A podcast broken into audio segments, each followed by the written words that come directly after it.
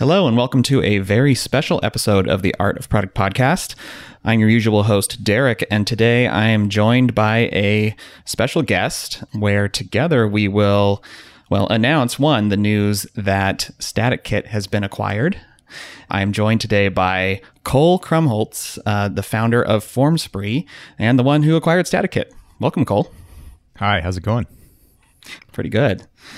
Thanks for coming on the show. I thought it'd be fun to talk a little bit about, you know, the, the, acquisition, of course, but also dive into your story a little bit. You are also a bootstrapper. You've co-founded a number of other companies over the years. The cool thing is, um, you know, you and I have gotten to know each other through the process, but I actually don't know a ton about your background, so it'll be new to me as well. I think it's pretty exciting. I am a longtime fan of the show, so it's pretty cool to be here.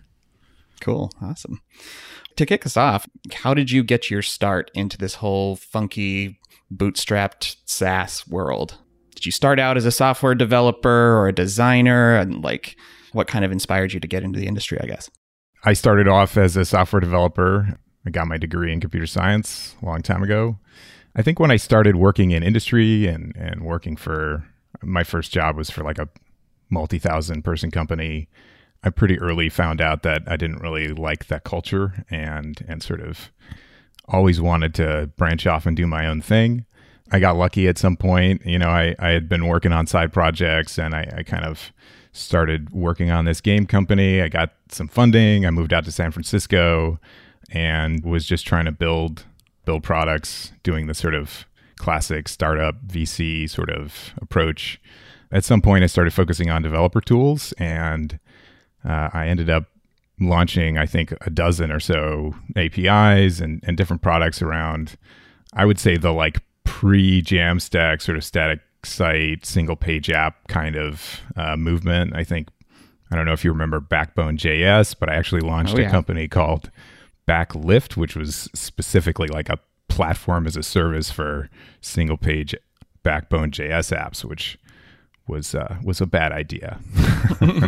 um, well, it's crazy to it's crazy to look back on like how much that landscape has changed. I mean, other things like the back end, I feel like hasn't changed nearly as rapidly. Like Rails has been around for like what 18 years now or something, right? Yeah. And people are still using it. But you think you think about you know technologies in the front end space, and it's like my gosh. Um, you mentioned Backbone, and you instantly date yourself. But I was there too. You know. yeah. yeah. It was interesting. It was definitely interesting trying to build products for that community. I think one of the main things that I learned during that phase is that there are just there's not a single persona for a developer. I mean, I think there's there's a spectrum for sure of of people who are like right on the cutting edge and and working with these you know libraries, the MVC libraries at the time, which sort of went from you know Backbone and Angular and eventually React, and then there's a, a bunch of people who they're more focused on the HTML and CSS. And then there are people who are like hobbyists trying to get stuff done, or, you know, marketers or other professionals that use code in whatever capacity. And they all, they're all developers in a sense, and they all identify, many of them identify as developers. It's interesting trying to pick a, a product for a developer without sort of focusing on what kind.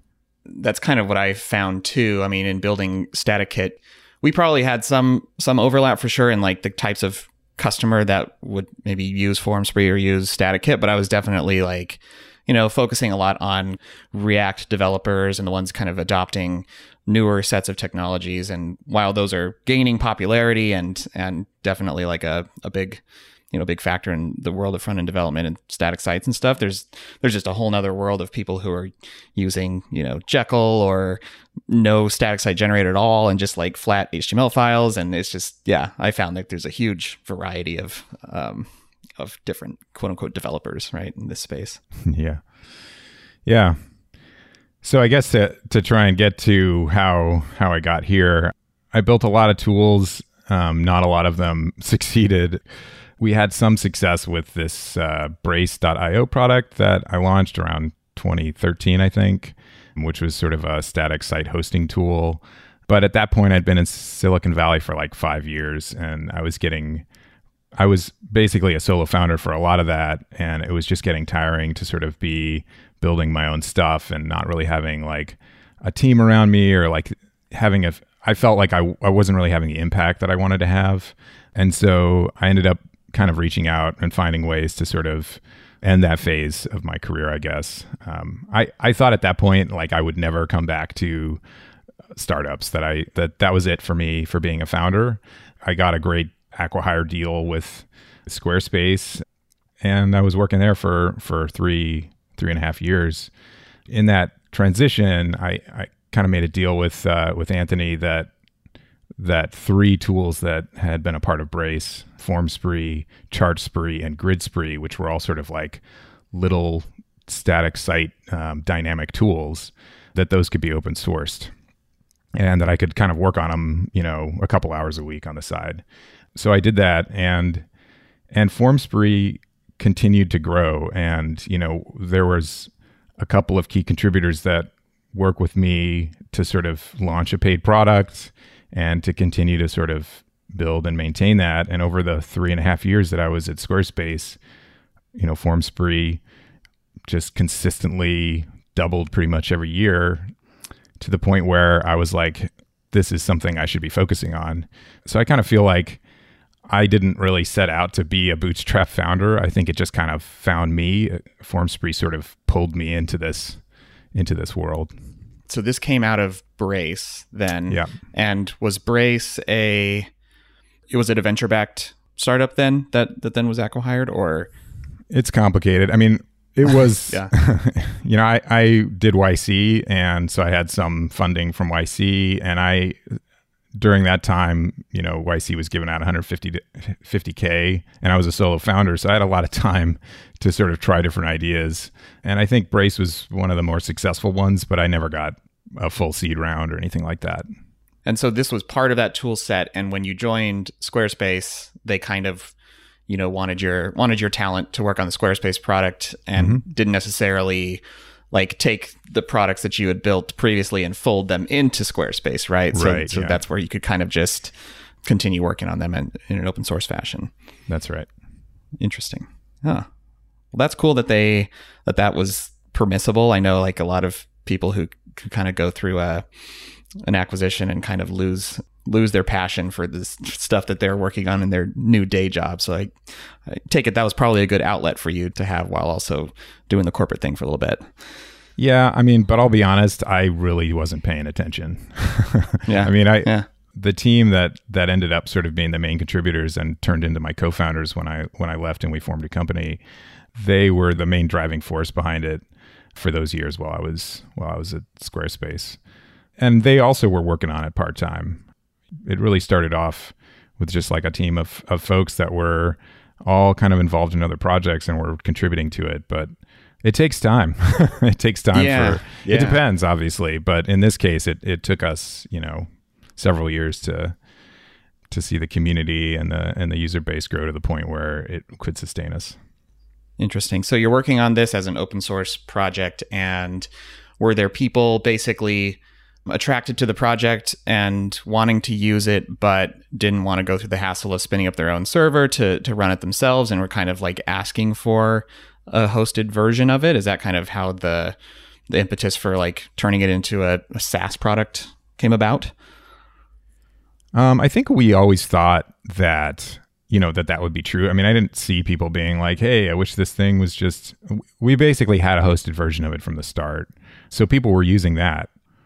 I mean, I think it was just an experiment. We just like tried charging for it. Mm-hmm. you know, we, mm-hmm. we said, you know, here here's some additional features you can unlock if you pay for it, and people did that, despite the fact that it also was open source, and we had, uh, you know, we had instructions on how to deploy it onto Heroku yourself. People just didn't want to didn't want to hassle with that. Now, I see, I do see a lot of other companies or have seen over the years a lot of companies trying to like take this approach of like you know some some call it like the open core model or just kind of open source as marketing. You see large examples like gitlab doing this right? And smaller examples i think fathom analytics for a while like was a f- open source project that also had a, a paid tier. And i think they've i think they've since kind of wound that down. And you also kind of wound down the the open maintaining the open source version of the product. So like do you feel like it was successful? Would you recommend experimenting with that, or kind of what was your takeaway from from like trying to you know use that as a marketing channel? I guess.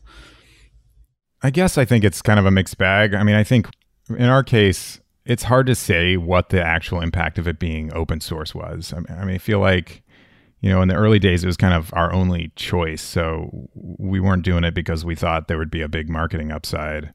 I think at first, you know, people loved the product. Um, we got a lot of mentions and word of mouth sharing, um, you know, partly because it was sort of the first, uh, I think, the first service that sort of took this approach around static sites and forms. But I'm not sure if it's because we were open source or because we were free or because we were new that that sort of drove that initial excitement and word of mouth. Uh, but I do know that like that reputation of being free and open source was sort of something that we had to fight against. You know, if you saw a lineup of form service providers, you know, later around 2018, you know, we would be in that lineup as the sort of budget pick kind of. You know, that's clearly not what we wanted our brand to be, especially since we were investing so much in our infrastructure and and building out, you know, we were building out these native plugins and just trying to create this very streamlined experience where it was super easy to to add you know additional functionality to your form. So we were fighting against that perception. I think the other thing that that we had to fight against were competitors. Some examples of of competitors just like took our code and didn't change fonts and didn't change you know much and were able to compete with us. But i think the main competitor was really ourselves you know, we had our own open source product. And when we tried to add features or, you know, appeal to bigger customers and, and put an appropriate price tag on that, there was always that competing option that they could fork our code base and, and sort of do it themselves. We just decided that that wasn't sustainable and we needed to go back to to the closed source model. I kind of did something similar with Level back when I was building out a couple years ago and I did find that you know there was definitely some some marketing benefit in the at least in in awareness, right? It just the fact that it's an open source code base uh, kind of made it novel inherently and and and attracted people to it a bit. But I also learned quickly that it's a whole it's a whole other thing to like maintain this community version. Like you have to you have to think so much about like, well, is the deployment experience still smooth and working well?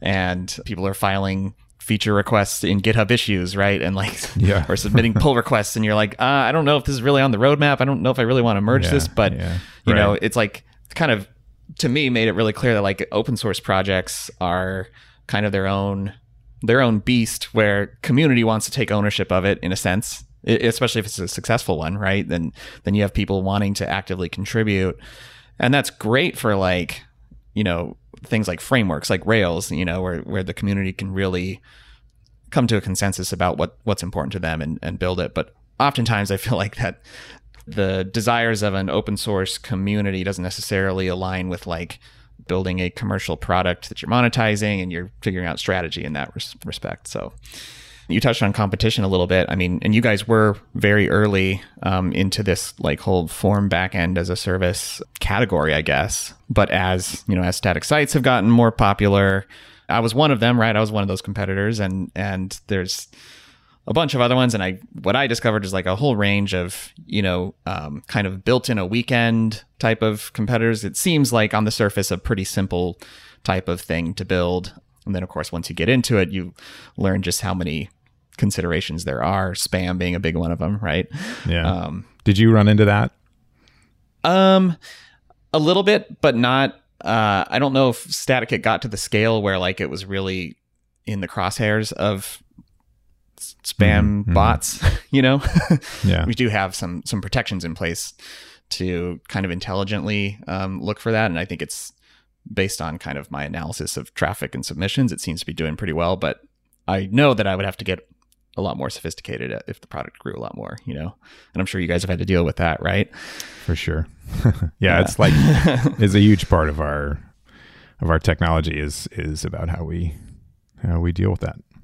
It also kind of shaped, I think, our company and our product early on. I mean, we from the very beginning, I think we were very easy to sort of target, and I think we we've tried to sort of you know look at the surface area of the product and really button up every possible vector that that somebody could use, you know, to basically use us as a tool for spam.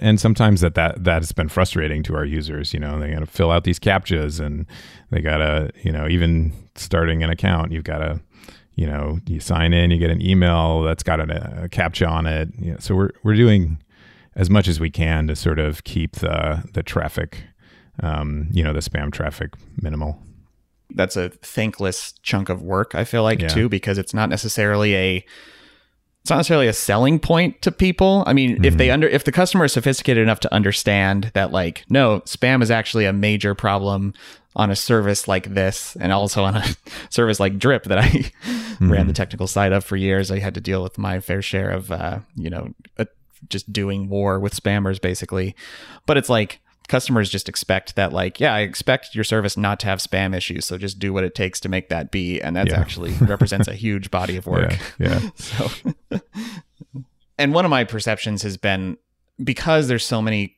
people trying to compete in this space and and I think naively just like slapping a price tag on their service that's maybe, you know, half of what the going rate for the well established services are. It can, I imagine it can be quite frustrating to, to see that and, and have to just deal with that noise. I mean, so how have you, what has your approach been over these years to like, do you just ignore the competition? Do you, do you keep an eye on what people are doing and saying? And, and how do you like not let it derail you, I guess? If the question is like, how do you keep competitors from becoming a distraction? I would say, step one is don't don't start another form company.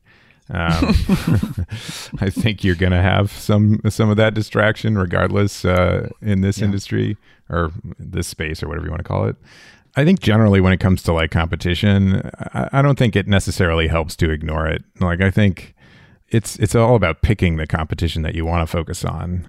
You can pick competitors and and and spend your time worrying about them. And if you pick ones that are kind of the smaller ones that you know that in a way aren't really pushing the changing the field you know you're, you're kind of going to be lowering your your vision your sort of target what what you're focusing on. But if you pick you know competitors that are sort of bigger players and and you know that helps you motivate you to sort of continue to to compete at a higher level i think that can be constructive yeah, you guys have been around for a while and you have, so you, you guys don't disclose your revenue numbers publicly, but I think it's like fair to say that you are profitable. You, you're able to work on this full time. And, you know, at your, at your scale, it's, you're at a, a comfortable level of revenue where it's like you guys are in default alive state for sure and can, can be in it for the long haul. You and I have also had conversations about like, you know, how you define success. I think you had mentioned something to me of like, well, I don't think we're successful yet you're a bootstrapper, um, and I think most of us understand the the feeling that like it is not moving fast enough, or it took way longer than I was expecting it to. But like, how do you think about that? How do you define success? Yeah, I mean, I, I think it totally depends on your frame of reference. I feel like when I said we're not successful yet, I'm kind of speaking from the perspective of like my old, you know, goals going out to San Francisco and kind of being in that milieu or whatever the luxury of a bootstrap company is that you you get to choose what success is. And i've seen formspree as uh, sort of an extension of my career. And so i've evaluated my success there as you know in sort of career framing. So like am i growing as a as an engineer as a as a leader? Am i learning? Am i making a reasonable you know amount of compensation? Is, is there good room for for that to grow can I support the lifestyle that I'm interested in? I think for me, you know, using those metrics, I feel like we are successful already. And that's what makes it sustainable is that, you know, we're not we're not depending on, you know, the next thing to break our in our favor for us to be happy. We're comfortable right now and and that allows us to sort of think longer term. Um, and it allows us to to sort of continue to to not, you know, stress in in some ways that I think you know, if you're trying to meet 30, 40% month over month growth goals or, you know, those other things that, that you end up having to do if you're depending on, you know, investors, it really changes your, your expectations. And I guess the other thing that makes it successful is that I just love this work. Like I love being the CEO of a bootstrap, relatively small team.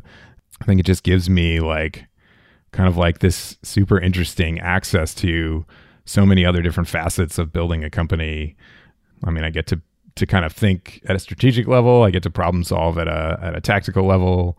You know, I get to like try these different fields that I'm obviously not good at and then realize that I need to hire somebody who's going to be way better at it. And then I get to see them excel and, and be way better than me and, and sort of in a way just like live vicariously through other people that I get to work with. I'm a former naval officer. I, I joined the Navy after college to to see the world or whatever. And and I feel like being a founder of a company in, in a way is sort of like the most adventure that I can have while still sitting behind a laptop. That's a good way to put it. Yeah, yeah. I like that. Yeah. So you bought Static Kit. Indeed.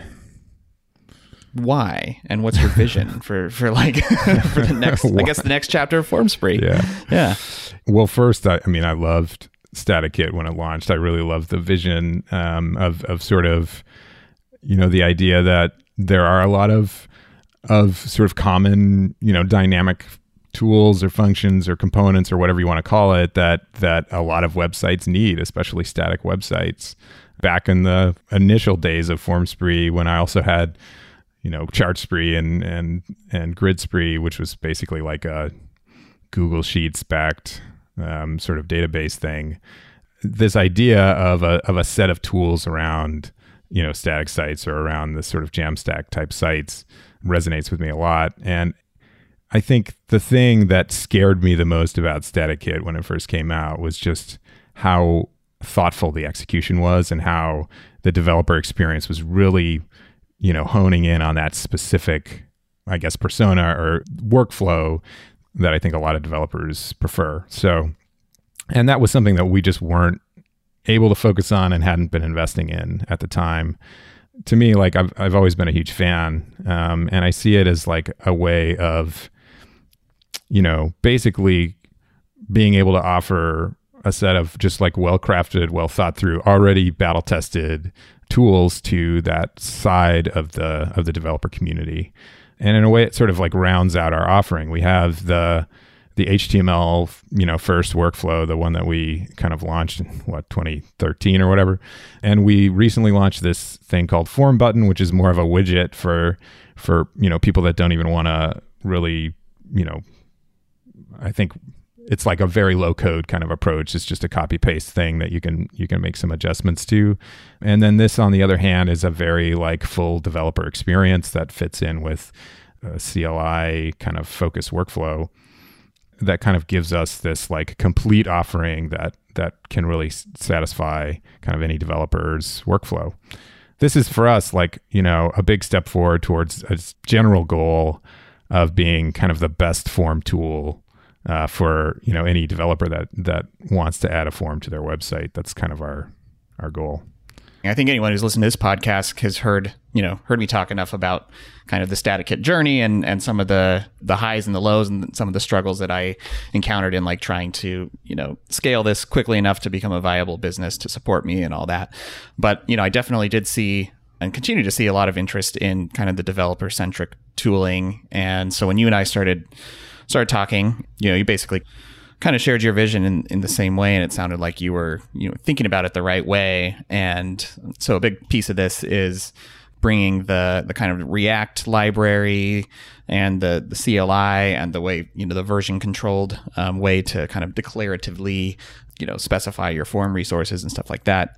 All that now is is becoming part of Formspree which is really really awesome. And then you also have this this battle tested backend that can is prepared to um, you know to deal with any spam that may come through and all that kind of stuff. So it just it just made sense. It just seemed like a right a good pairing you know yeah and i think one of the really exciting things here is that you know we've been working on a set of these tools already you know the sort of plugins that we have you know stripe you know airtable a, a lot of different tools that you can combine with a form to create you know that sort of dynamic functionality that that that's a part of every website I see an opportunity here where we can basically just really take your idea and run with it and add a lot more of these sort of um, you know functions, uh, plugins, actions to expand the capabilities of a form um, using that workflow that I think you've really honed.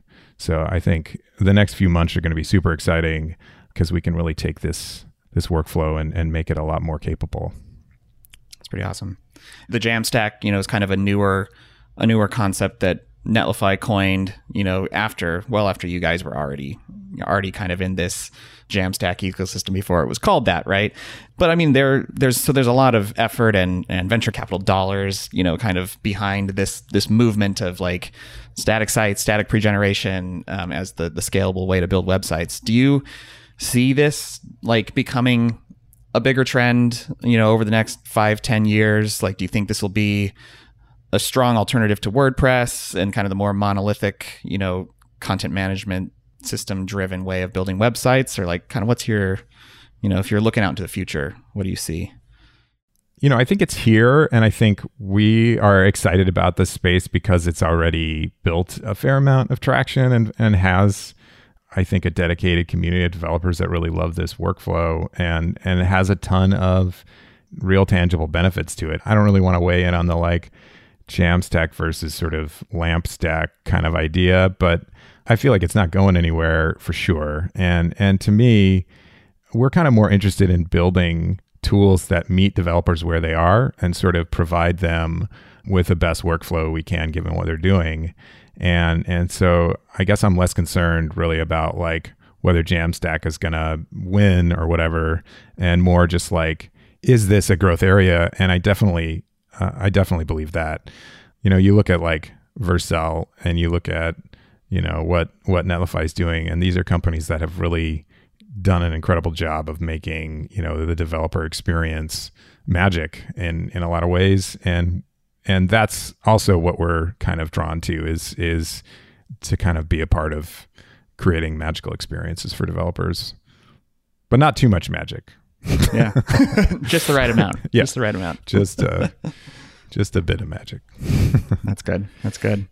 Well, awesome, man. Yeah, I'm I'm really excited to see you know where you take it and you know to see Static Kit kind of reborn into you know a different company, but the vision carried on. Um, it'll be really uh, really awesome to see. I'm very excited about the future, and uh, I'm excited about the present too. I mean, it's it's a good time to be uh, building developer tools. Well, thanks so much for coming on, Cole. Uh, where can people keep up with you if they want to follow along with with the stuff you're working on? You know, formspree.io is our homepage, and we're also on Twitter at formspree. So you can check us out there. I don't know. I'm at Cole vs Code, my Twitter handle, where I chronicle my battle with uh, curly braces. But there you go. Um, Awesome. Well, thanks again, Cole. And uh, the notes for the show can be found at artofproductpodcast.com. And we'll see you next time. Cheers. Bye.